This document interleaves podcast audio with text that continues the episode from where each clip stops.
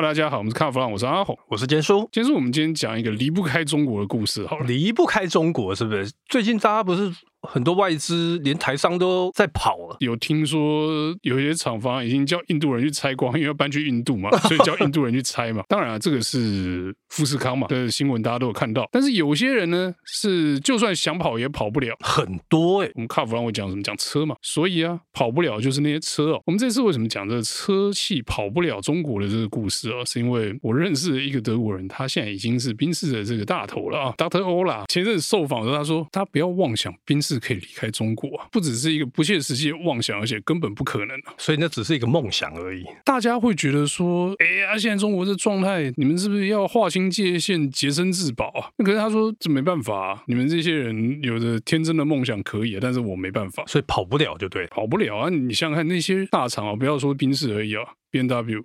福斯、奥迪这些德国大牌早就在中国生根了嘛，对不对？大家都在那边建厂，建厂就算了，还交叉持股，在中国的子公司都是要跟中国合资的，不是你独资在那里说走就走的。在中国，我没有听过外资是独资的，基本上不可行啦，都是合资企业嘛。那好啊，真的跑不了嘛？我们从这个销售的占比来看好了。我们现在讲的这个占比就是中国的销售占全部销售的占比啊。我们从这个欧拉的宾士开始好了，宾士在中国的销售占全球销售百分之三十七，超过三分之一耶。那我们换一个牌子啊，那个欧拉亏够了哈，B N W 百分之三十五，也是超过三分之一。对，那我们讲一个占比最重的哈，福斯集团百分之四十，将近一半。他们家我印象最深的就是中国特有种，专门为中国市场开发的车型，所以它更走不开啊，因为那些车子连卖第三世界可能都有困难。这样，你提到的什么？譬如说福斯集团下面有奥迪嘛，对不对？奥迪有 A4 的加长，A6 的加长，这个都是中国特有而已。那你要讲奥迪的。A4、A6 加长，那还有这个啊 B N W 三系列都有长轴了，不是吗？B N W 的长轴也是蛮有趣的。其实这是因为既然在当地生产，就符合当地人心理的需求嘛，所以就做出了这个特规的车型哦。我们可以延续上一次这个大内卷的话题哦。哦，我们上次讲到那个电动车嘛，对不对？电动车我们有讲，就是说这个它算是在中国那个独特环境之下孕育的产物嘛。然后有一种，哎，上次说练鼓了，练鼓，反正就自己玩自己嘛。那其实我觉得，从这个什么三系列长轴、E-Class 长轴、A Four 长轴这些车来看，这其实这也是练鼓的产物啊。感觉上是有这个感觉。哎，坚叔，我问你，你买 A4 你会要我买长轴然后坐后座吗？那打个派系哦，那我就直直上 A 六或 A 八吧。对，但是你老板开 A 六，你不能开 A 六好啊。那到底？不过我讲一下这个长轴，为什么他们会有长轴哦？因为他们当地的消费者的需需求一开始我记得出来的时候是 A 六的长轴，是为了这个上海市政府去做开发，黑头车的感觉啦，对，官车啦。出来这个之后，哎。其他家也想要做这个政府的案子哦，那当然像那个 B N W 后来也进来了嘛，宾士也进来了，就变成一股风潮，而大家都要买长轴当官车，就对，是。八人大轿的概念，八 八人大轿，对，差不多那种感觉。所以呢，就是因为这一股这个应该算趋势吧，跟喜好之下，长轴就变成中国特有的车种，你在其他国家你看不到，要、啊、不然你去订一台试试看，还是别地买啊，不要多地买啦。可是啊，刚讲那个三系列长轴。我跟你讲，有个车用的底盘了，哪一台？三 GT 啊。OK，对，所以 BMW 有想办法把它拿出来用一用。OK OK，但是它没有做成普通的三系的长轴。那我们回到这个离不开中国的 Dr. Ola 跟宾士哦，你觉得当年哦，吉利就是说，哎，那宾士让我掺一脚了，我。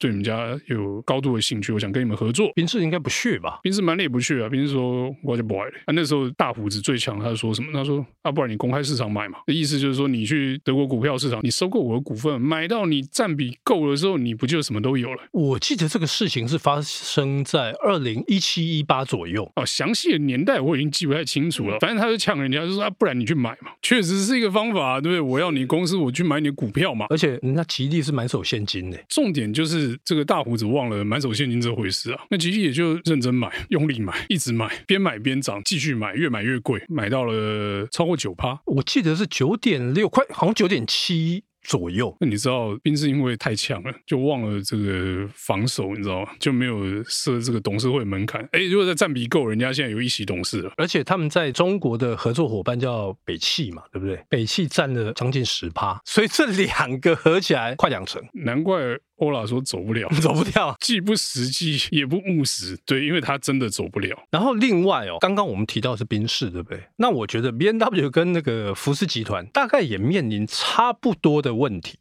只是他们没有讲出来。我觉得啦，一样的状况怎么可能只发生在宾士身上？宝马不好嘛？宝马当然我也想要嘛。福斯奥迪不好嘛？他们是这个最早进入中国的汽车集团哦，所以那一定绑更深，根本就想都不用想。那你说像宾士在公开市场上被收购，这是比较夸张一点。但是其他的，我们刚才提到另外两个集团，可能的合作方式也是类似这样啦，要不然。叫他持股啊，要不然合资嘛。所以说真的，你说到德国车厂拍屁股走，说哎，我不要在中国造了，不可怜的台积。我们现在刚刚讲的是德国，对不对？美国 GM、福特、日本 Toyota 这一些其实都扎根扎得很深，他们面临的状况，我觉得也是跟这个德国的车厂差不多啦。我觉得这些汽车集团为了进入这个所谓全球最大的单一市场，都付出了相当程度的代价哦。真的能拍屁股走人走得很帅。近年看到好像就是 Suzuki 吧，Suzuki 是先跑。一开始就觉得中国不好搞，就决定去印度。讲到 Suzuki，Suzuki 其实在中国也红了一段时间。那后来呢，他们发现不对，越来越难搞。还有另外一个，因为他没有电动车，所以他在那边他吃不开。刚刚阿红提到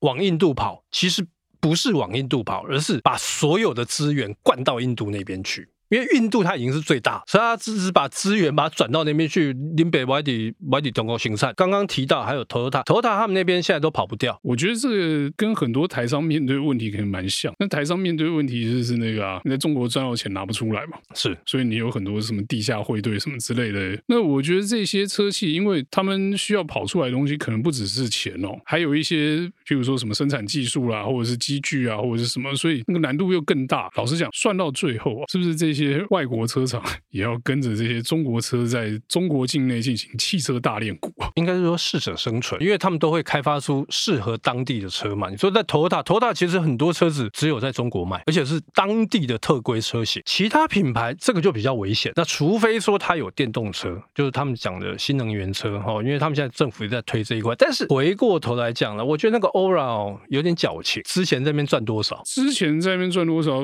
赚多赚少也拿不出来啊，搞不。好，之前都已经先跑掉，但是说真的啦，然后你说跑不掉，那最坏打算就变成是你就被吃掉而已嘛，它就变成国企嘛。这个状况很有可能会逼着这些车厂啊断尾求生啊，有可能。假设说今天老大哥认为说你在德国 S Class 上面装的那个晶片，你有没有偷偷拿去中国装？那、啊、我现在不是禁运嘛？那你拿去中国，你什么意思？这个施压如果下来的时候，可能事情就不好搞喽。是因为这个会牵扯到政治的问题，所以它到时候变成中国车的晶片，可能要用。中国制的这个大妈手刻板，或者是这个中国系统，就像我们之前讲的，有可能中国发展出自己独立一套系统，那这东西就跟德国制造的宾士不一样喽。当然，我们一直亏兵士是亏他是亏他了，但是我觉得其他车厂面对的状况也会是一样，就是说你会被迫你做出中国版跟诶海外版或者中国地区以外版的这种车型，那你才能把那些电子的有可能被禁运的，有可能被人家说你不可以这样子的东西才能分开嘛。那分开久了，那那个抛弃在内地的那些支部的分公司。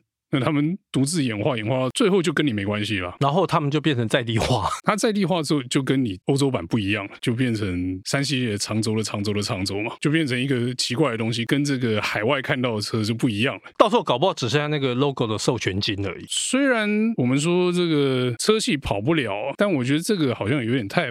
断了一点哦，这个东西我们可能可以再观察一阵子哦。好，那我们今天有关这个车企离不开中国的题目呢，就到这边告一段落，谢谢大家收听，谢谢。